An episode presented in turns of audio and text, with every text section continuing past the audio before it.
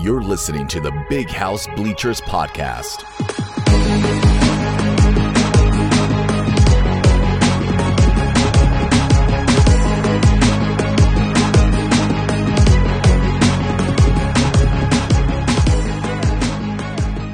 Welcome to the Big House Bleachers podcast. I'm Michael Smeltzer, and I am flying solo right now.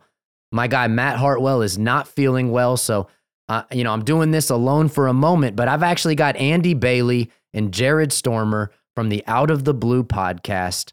Um, they will be joining me shortly for a very hilarious conversation. We've already recorded it. It's an incredible conversation. You will want to stick around to hear that.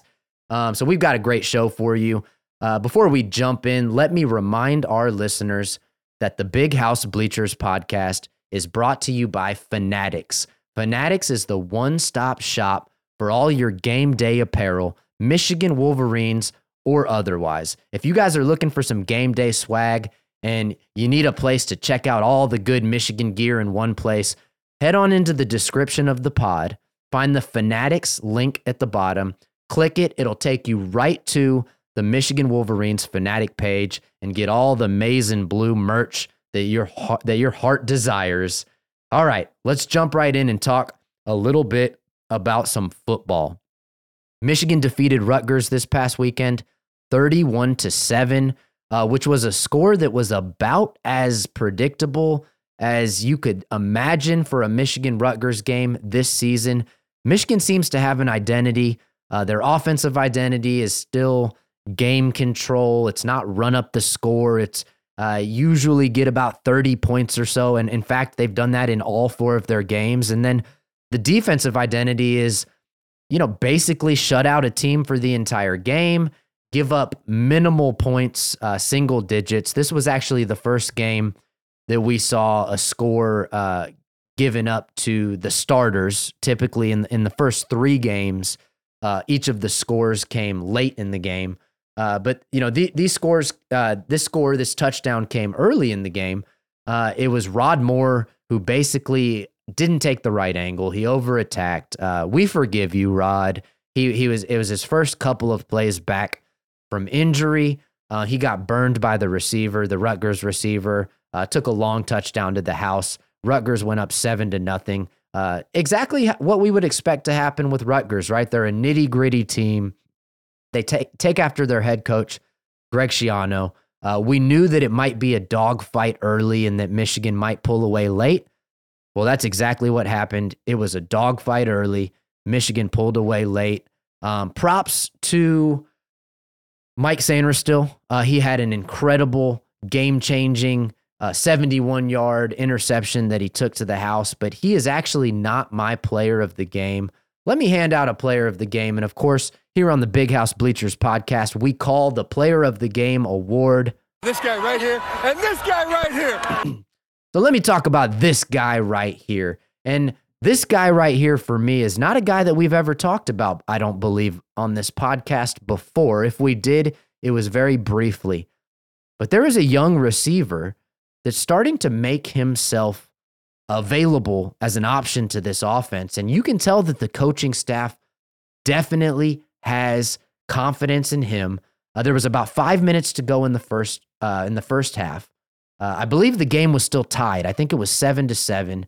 Uh, Mi- Michigan was re- really kind of struggling to separate. The fans were impatiently waiting for somebody to make a move. It was third and seven. Michigan really needed to make a play.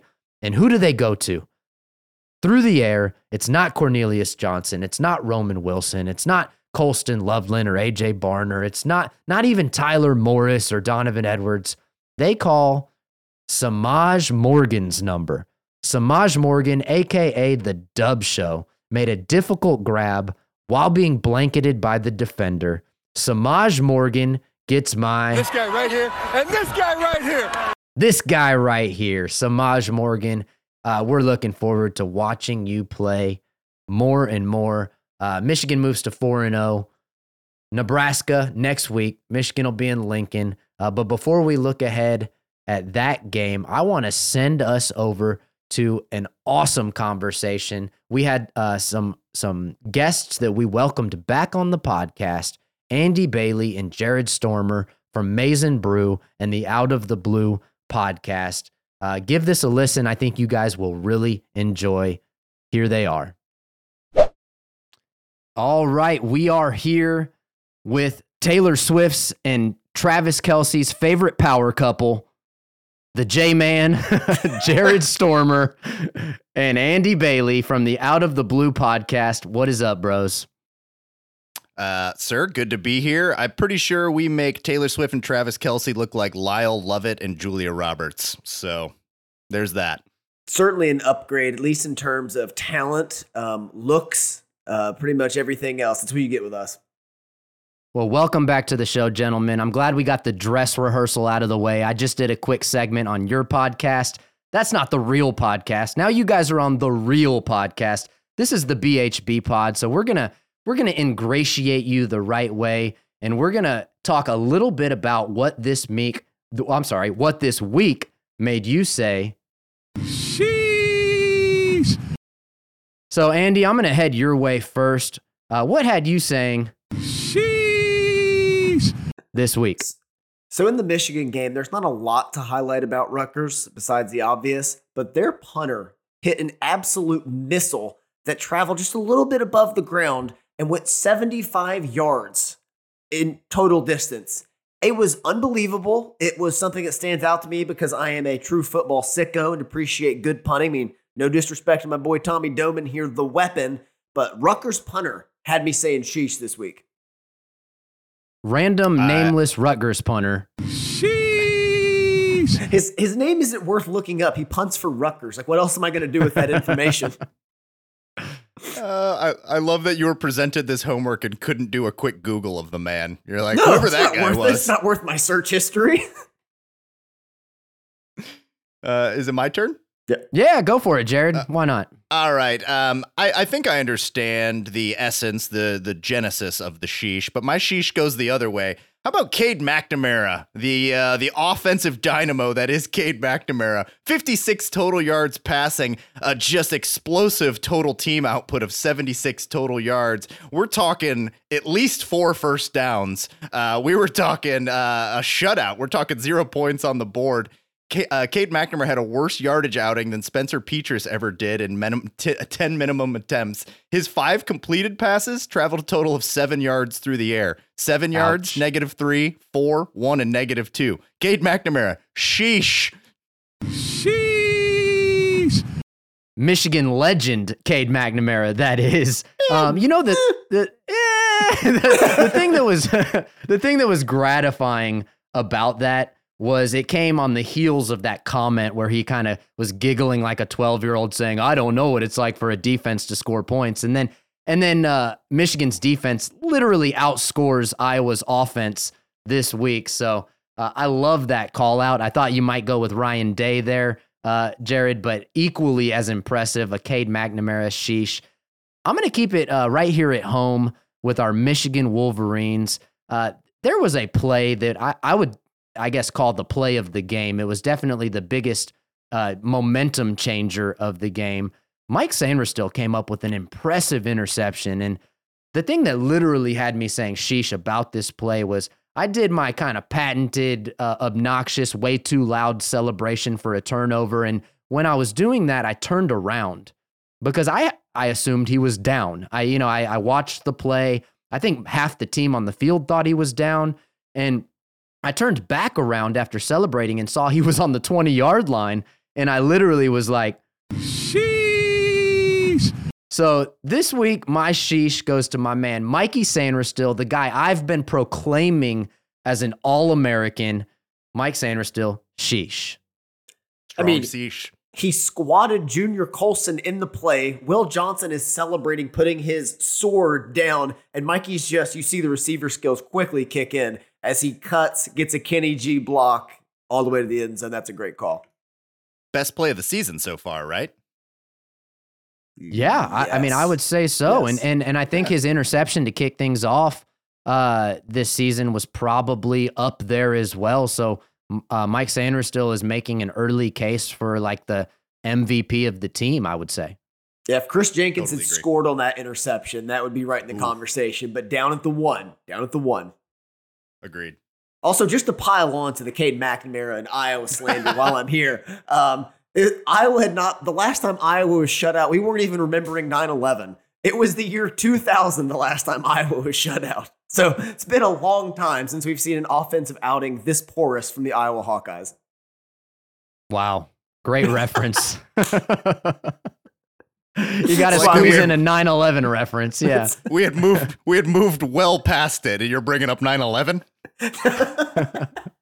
All right. Cue the uh, Toby Keith song or whatever that country song is. well, gentlemen, you may have noticed that my uh, better half, my partner in crime, Matt Hartwell, is not here today. He was supposed to be here. He's not feeling well. So, Matt, uh, get well soon, buddy. We miss you. Uh, but we do have what I believe is kind of a fun assignment. We wanted to we wanted to drum up some something interesting, do a segment with you that we've never really done before. And so the idea here is that in the college football world, in the Twitter world, in the sports world in general, we love to get uh, you know, just riled up. We love to have overreactions. And so we have positive overreactions, we have negative overreactions. And so the nature of this segment is uh, we're each going to pick something that makes us say the sky is falling, right? The sky is falling. Everything's going to hell. The sky is falling. Uh, and then we're each going to pick something that's that's uh, hang the banner, right? Things are going so well. We're on a roll. It's unstoppable. Hang the banner. We're going to win it all. And so for me, I, I kept this Michigan football related, but you guys don't necessarily have to. Uh, we can, you know, do anything in the sports or pop culture world, but you know, this is a Michigan football podcast, so that would be relevant as well. Um, Jared, do you want to kick us off with a sky is falling? Sure. Yeah, I would absolutely be happy to. Uh, Donovan Edwards only has 206 yards rushing. The sky is falling. Now, correct me if I'm wrong here. Am I supposed to kind of twist this into sh- like why I think this is actually a bad thing, or explain why you're an idiot for thinking that? Well, we don't have rules, but uh, I mean, the idea was that you would ste- you would step all the way into the idiot persona for a moment, but then you could back out of it and say what so, you really so feel. put your idiot hat on, log on to Twitter, Brothers, and act like you're brothers. fire one off. It's already there. I'm ready for this. Born ready for this. Uh, yeah, look, Donovan Edwards, uh, thought to be an explosive number two, like one two punch, uh, thunder and lightning. I just, I just hear a little thunder off in the distance. You know, I, I don't see any lightning. Um, you know, couple nice catches, but like, where's the explosive Donovan Edwards as a, a, a receiver out of the backfield that we were seeing? Where's the um, the like unique ways of getting him involved? I mean, I'm watching Miami Dolphins hang 70 points up there. Like, where's the unique concepts to get Donovan Edwards involved? Why hasn't he? I mean, what's his average right now? His average is He was 3.3 yards per carry. 3.3 yards per carry. Yeah, so not great. Um, considering he was leading like right up there towards the top of the country last year in yards per carry. So um, yeah, pretty pretty stark contrast between this year and last year for Donovan Edwards. I guess the sky's falling. I guess the sky's falling. You're not really selling it there, Jared, but you know, The I think we all sky is falling. There you go. There's Chicken Little. All right. so I, I, you know, I think we all agree that that this average, his average is going to go up. He's going to bust some long runs, right? Like we don't. It's foolish to to say that the sky is falling here, right? Yeah, of, of course it is. I mean, just think about like coming off the injury and the timeline for that. Like how long it took McCarthy to really get into a rhythm last year throwing the football. Edwards is going to have the same thing with like his knee and getting everything healthy and then understanding his cuts and his patience and decision making.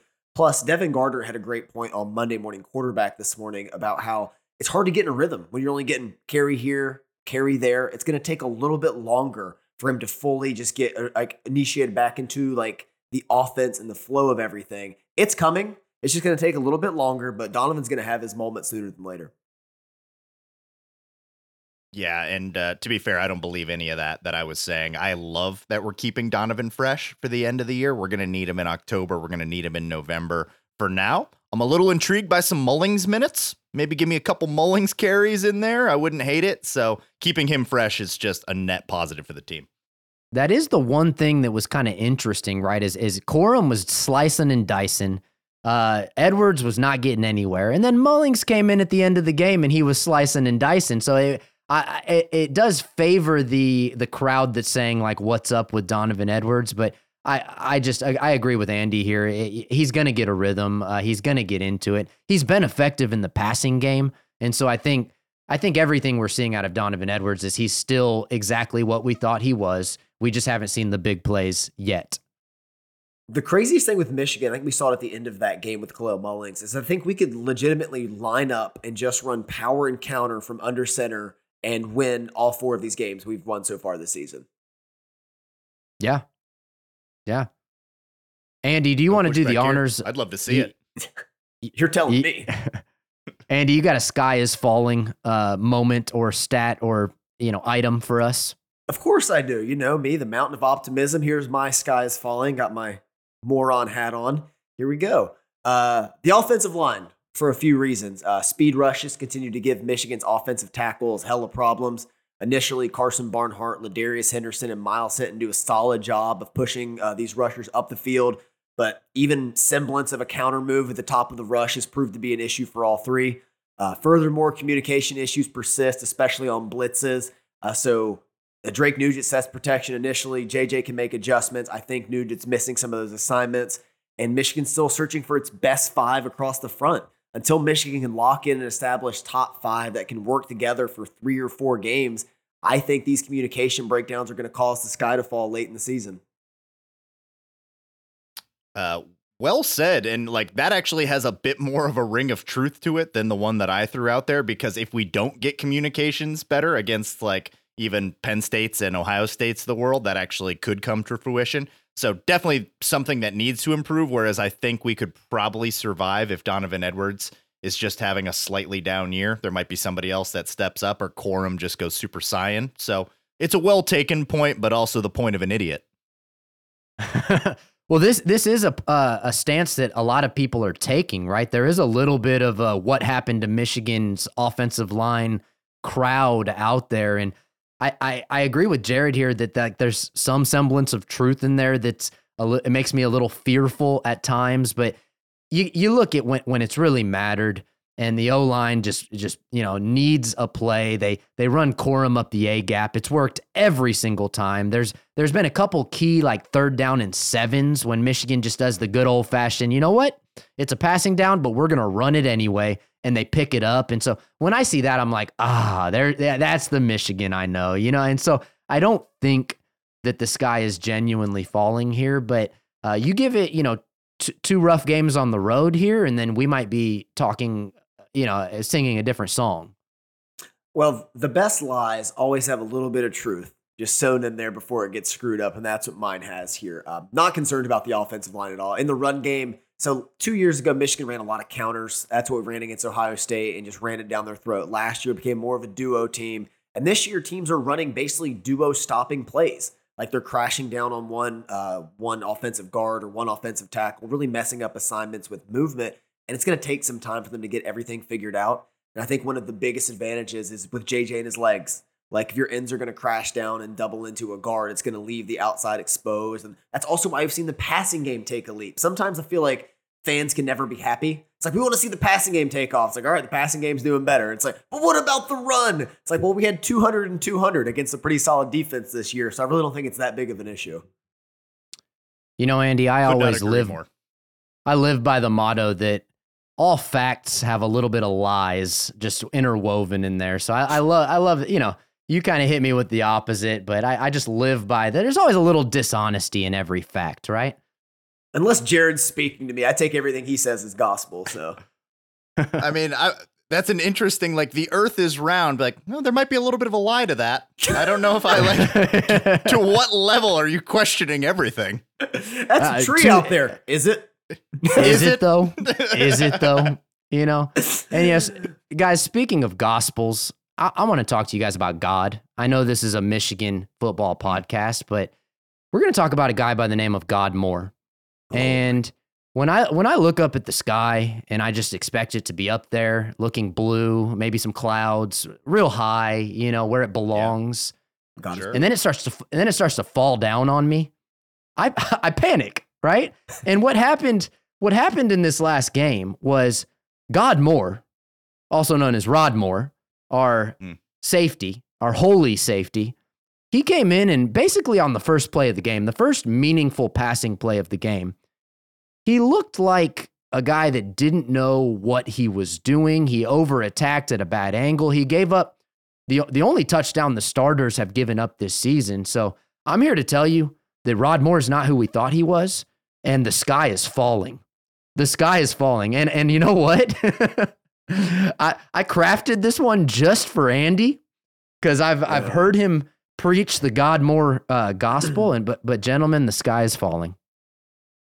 Oh man. Um, I defer. oh man. It's like he played like a guy that's been injured for the last seven weeks. You know, third play of the game, he misses one tackle, and all of a sudden we're like, oh, Caden Colstar's back there. Get him in there. Get some minutes. No, the sky is not falling with God Moore. Came in the second half, still battling through an injury. Uh, you could obviously notice that. Like you can't you can't simulate game reps in practice. You can try your best, but there's no substitution for the game. He took a bad angle. It wasn't helped by the fact that Mikey Sainristil also fell down, so that could have adjusted yeah. his pursuit of the football in the same play. Came back in the second half, played fine. Like if there was any player I'm gonna like be least worried about than Rod Moore, like it doesn't exist. Like the Church of God Moore is stronger than ever. We've taken there's been some hit pieces, you know. I just listened to one, but like stronger than ever. Thou shall still not pass.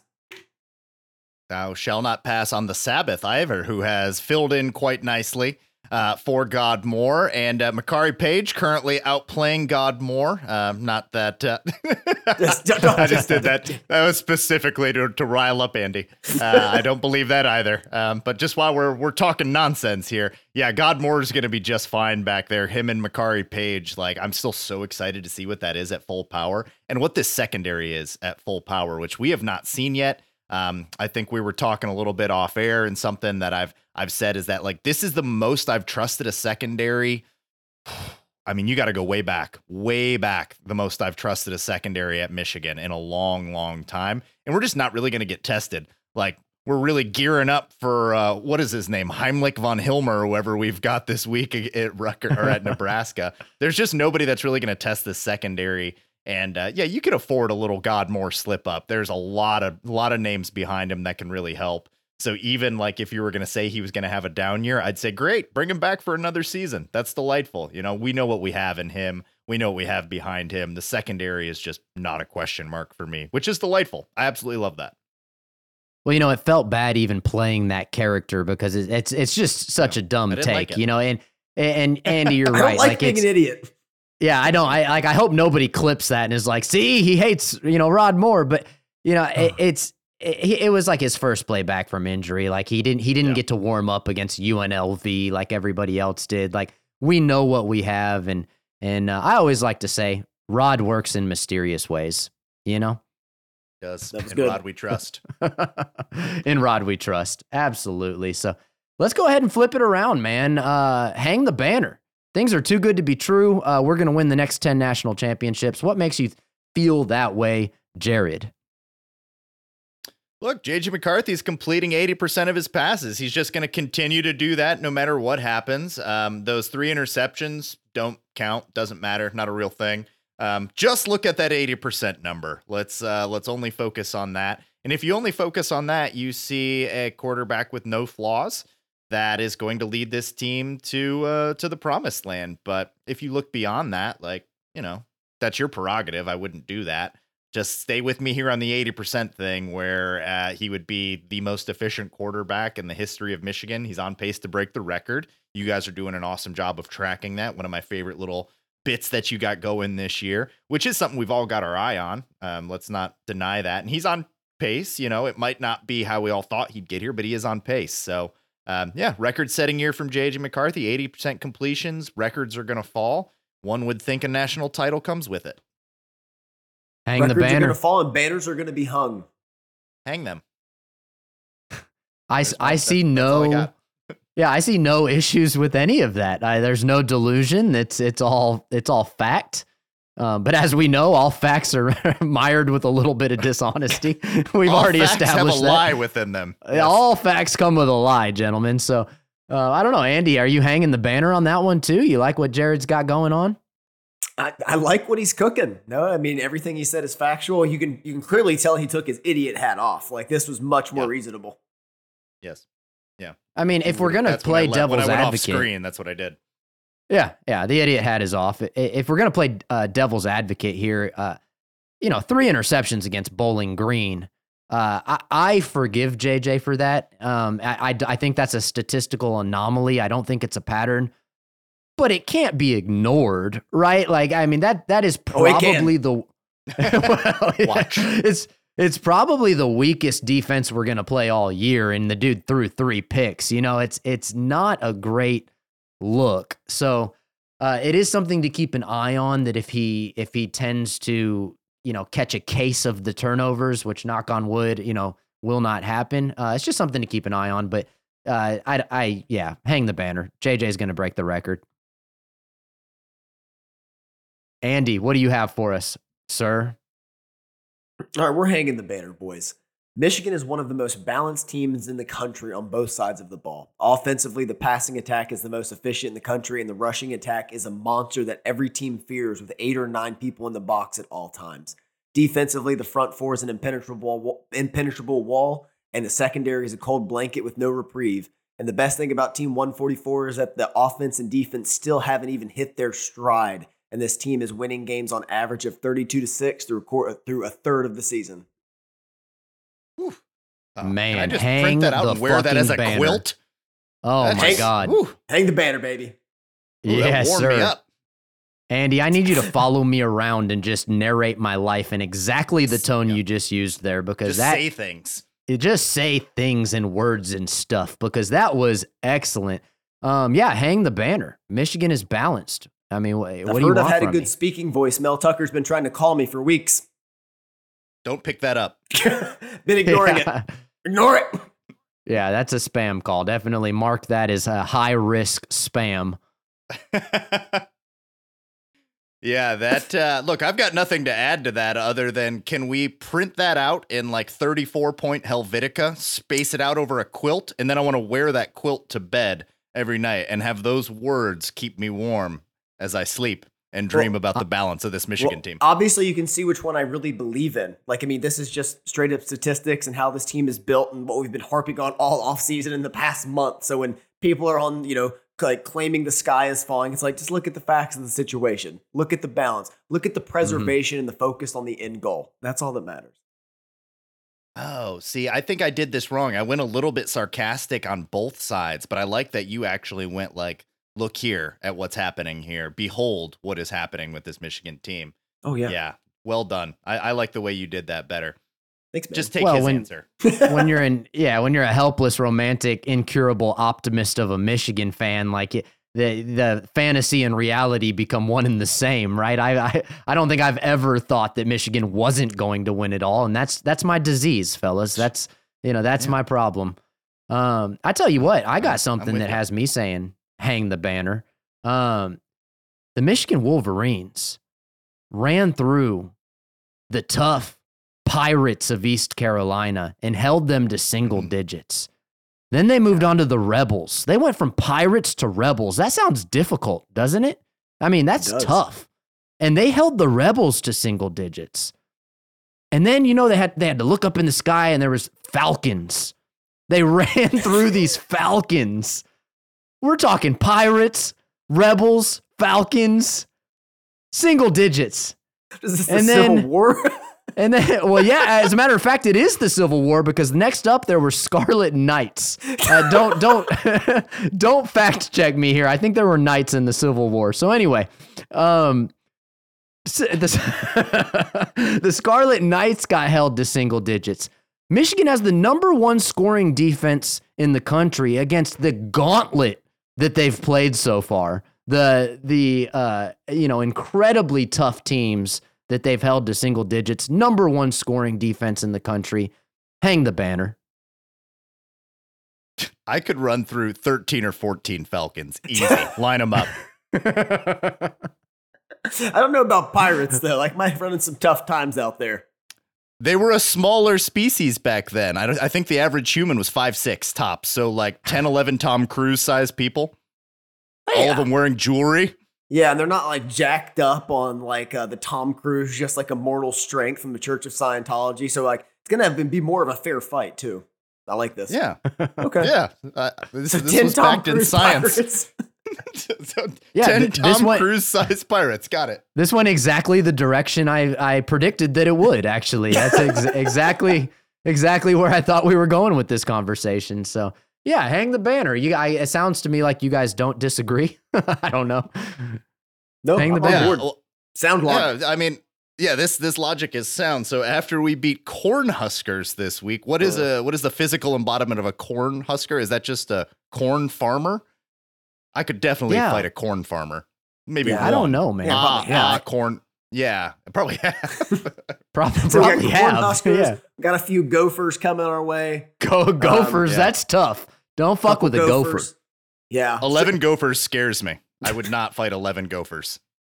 What about a Hoosier? That's just a person from Indiana. I've done that. What is that?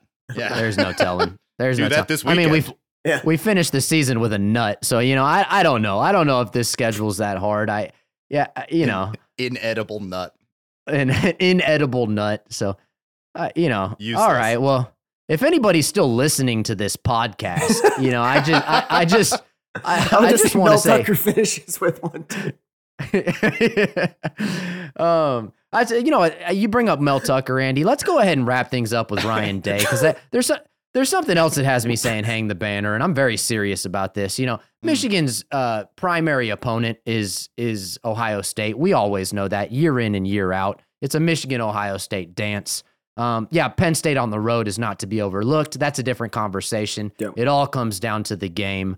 Uh, and Ryan Day this week, for reasons yet unknown, unknown, has chosen to pick a fight with 86 year old Lou Holtz, who I don't even believe knew that he was insulting Ohio State and Ryan Day when he did. Um, and No, all of the people. He he literally does not know which way is up. And and in the post game interview, if anybody missed it, Ryan Day with a screeching uh, pubescent crack in his voice got uh you know incredibly angry and uh, tried to pick a fight with Lou Holtz. And I got I really got fearful for the the female reporter that was interviewing him. Um it, it- you know and so for some reason he's he's completely soft. He's picking fights with Lou Holtz. To me when my coach is saying hey talk to the players. Talk to this guy right here and Ohio State's coach is uh, trying to fight clouds um you know hang the banner we've we've already won the psychological war Well, I mean, he, he has to pick a fight he can win, and there, I don't even know if he can win the Lou Holtz one. The female reporter, I was trusting her to hold her own. I mean, she looked like a strong Yeah. woman, so I was was not afraid of that by any means.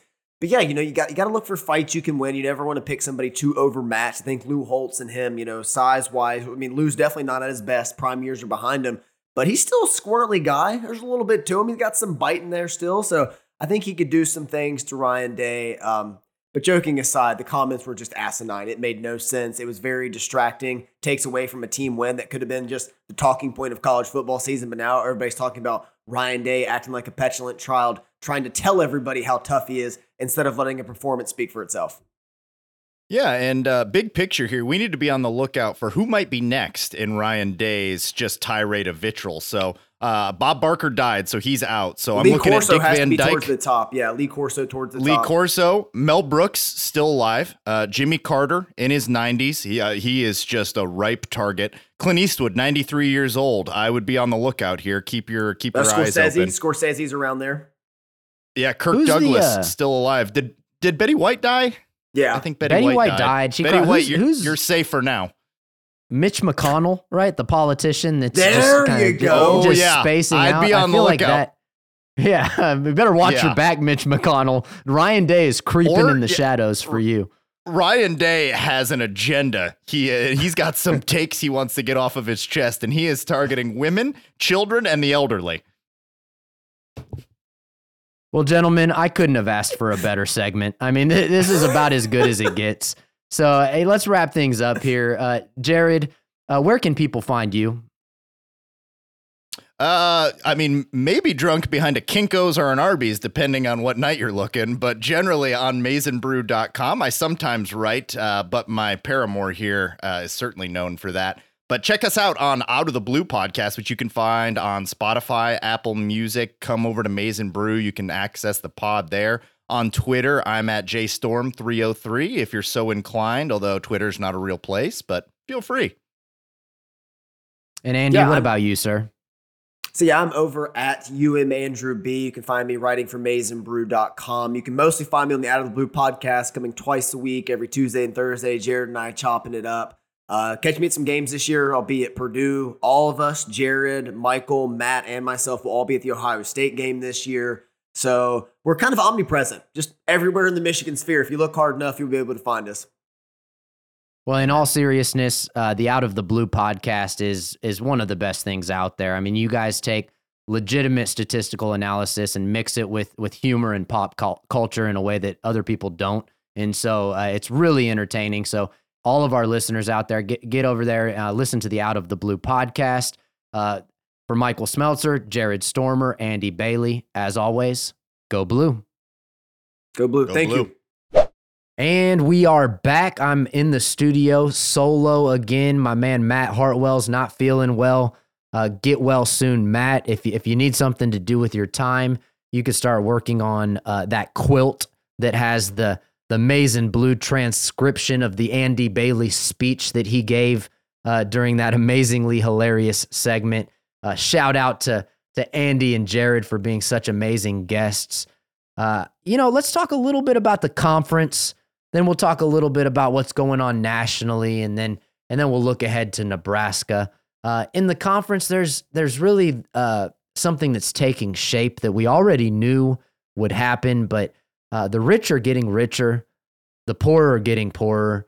Uh, it's Michigan, Ohio State, and Penn State. No matter what order you put those three in, it is very clear that those are the top three teams in the nation. Michigan hasn't played a close game yet. They haven't been expected to. They've played pretty much inferior opponents. Uh, Ohio State uh, got a big win, big win against Notre Dame. Uh, they looked tough at times. Notre Dame manhandled them as well at times. Uh, they definitely looked beatable. But the fact is that Ohio State uh, won that game 17 to 14. They came out with a W. So Ohio State remains uh, near the top of the Big Ten and the top of the nation for that matter. And I think the surprise this week in the Big Ten, like the the shocking surprise, was the efficiency and the magnitude that the Penn State Nittany Lions beat the Iowa Hawkeyes with. I mean, you you wouldn't have expected that dominant of a performance. The Iowa Hawkeyes were possibly considered the best team in the West Division, uh, you know, which is obviously the inferior division of the Big Ten. But most people would say Iowa, maybe Wisconsin before this week. Well, nobody's going to be saying Iowa after this week. Penn State embarrassed them. It was, uh, I don't have the score in front of me, but it was 30 something to nothing. Uh, Cade McNamara basically didn't do anything. The Iowa Hawkeyes had a plethora of turn- turnovers. They had, I want to say it was like 76 total yards of offense. Penn State absolutely destroyed the Hawkeyes. And so we don't know what that means. We don't know. Does it mean Penn State is actually that good? Or does it mean that Iowa is actually that bad? Um, I think we will learn more about Penn State as the season progresses. But, you know, I'm not uh, thrilled about going on the road against Penn State this year. Uh, you know, that will be tough. Uh, go, Michigan travels to Happy Valley, the third to last game of the season. And so uh, that'll be a game to watch. And then, of course, uh, then it's Maryland and Ohio State. So Michigan's entire uh, strength of schedule is sitting in the back, you know, three or four games of the season. Around the country, there were, you know, there was a lot going on. There was a lot of of top 25 matchups. I think Florida State is the first team that's actually won two big games against quality opponents. Uh, they looked, you know, suspect against Boston College, but people tend to be, uh, you know, giving them a pass there. There was, you know, their quarterback Jordan Travis was a little bit banged up there, and they pulled out the victory. But uh, they have that monster win against LSU. They have uh, a big win now against Clemson in overtime this this past week, and so Florida State looks to be for real. They look to be the cream of the crop in the ACC, and as long as they can get past the Duke Blue Devils, um, and of course there's you know North Carolina and Miami to keep an eye on. I, I don't have their schedule pulled up in front of me, but uh, Florida State it clears to be uh, appears to be the clear front runner in the ACC. Texas Longhorns look good, uh, while Oklahoma remains unbeaten in the in the Big Twelve. Uh, there's a little bit of an interesting thing happening in the Pac-12. Uh, Colorado got a, obliterated by Oregon. I mean, uh, the the Colorado show appears to be uh, the curtain is closing on that show. You could say they got USC this week, and I don't anticipate that game to be much more enjoyable than the Oregon game was for Colorado fans. And so they seem to have taken themselves out of the equation. Uh, but the AP poll came out this week, and the Pac 12 has four, count them, four teams in the top 10. You've got USC, Washington, Oregon, and Utah all in the top 10, which is incredibly ironic because the Pac 12 will not remain a conference next year, right? It's going to cease to exist. And another interesting thing about that is three of those four teams are actually going to the Big Ten next year. So you could say that there's actually six teams from the 2024 Big Ten in the current top 10. You've got Michigan, Ohio State, Penn State, USC, Oregon, and Washington all in the top 10.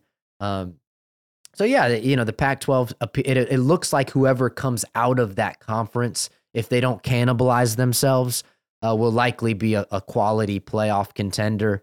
And then, you know, very quietly, the SEC is is drifting into mediocrity. And and I, I don't think that we're going to see that persist, but uh, the struggles of Alabama, uh, Georgia looks a little bit less dominant. There's there's a lot of teams that are you know LSU losing early to Florida State. Uh, there's a lot of things that are feeding into this. Um, a and M not uh, once again not uh, living up to expectations early in the season. Um, they're leaving the door open for other conferences to come in and stake claim to some of those top spots. Uh, of course, Georgia's record is not great. It's right up there with Michigan and Texas and Oklahoma as, as some of the weakest schedules in the country. And so we don't expect Georgia to give up that number one position anytime soon. But uh, around the conference, the SEC is looking uh, vulnerable. And so you know, from the national stage where Michigan fits into all of this, it, it, it's interesting. Michigan is um, not getting love from certain media outlets. ESPN's FPI rankings are they're in love with the Buckeyes. They don't love Michigan. They've got Michigan down at 10, 11, or 12, which to me is asinine. Um, you know, the AP voters really like Michigan. There's not a single voter that has them lower than five. At least uh, last week that was the case. I, I think this week it's the same. And so most people that are watching college football right now agree that Michigan is in a handful of teams that are within striking distance of the college football playoff and ultimately the national championship. Uh, the next team that stands in their way is the Nebraska Cornhuskers. Nebraska is it's well documented. They are at basically the lowest of lows that they've been at. Um, as a program, they've struggled to keep their head above water. First year head coach Matt Rhule uh, even came out this week and says that he um, idolizes, well, I don't know if idolizes is the right word, but he looks up to Jim Harbaugh and the way Harbaugh built the Michigan program, and he hopes to emulate that in Lincoln, Nebraska. Unfortunately for him, he's just not going to be able to do that in one year, probably not two or three years even. And so uh, Nebraska doesn't look to be that formidable of an opponent. But we know, you know, playing on the road in Lincoln, uh, they've got some talent on that team. It's still Nebraska. Uh, Matt Rhule's a good coach. And so we don't want to head on in there uh, too cocky. But um, unless there's some major curveballs in this game, I would say that Michigan should be able to walk in, uh, get a dub, walk out, and and start focusing on Minnesota the next week. Um, next time uh, we'll be back for the podcast. It should be me and Matt back together. We'll be hopefully talking about the 5 and 0 Michigan team and and recapping that game against Nebraska. Also be on the lookout for my Wolverine Chronicle Behind Enemy Lines segment. I'm interviewing an amazing Nebraska guest this week. You won't want to miss it. So uh, you can find Matt at all the great work he's doing at Maize Brew. You can find me at wolverinechronicle.com. Uh, head on over to Twitter. Find me. It's at Wolverine Cron, or just look up Wolverine Chronicle on YouTube. Uh, it's been a great week. Let's get another one under the belt for Michael Smeltzer. That was the Big House Bleachers podcast. As always, go blue.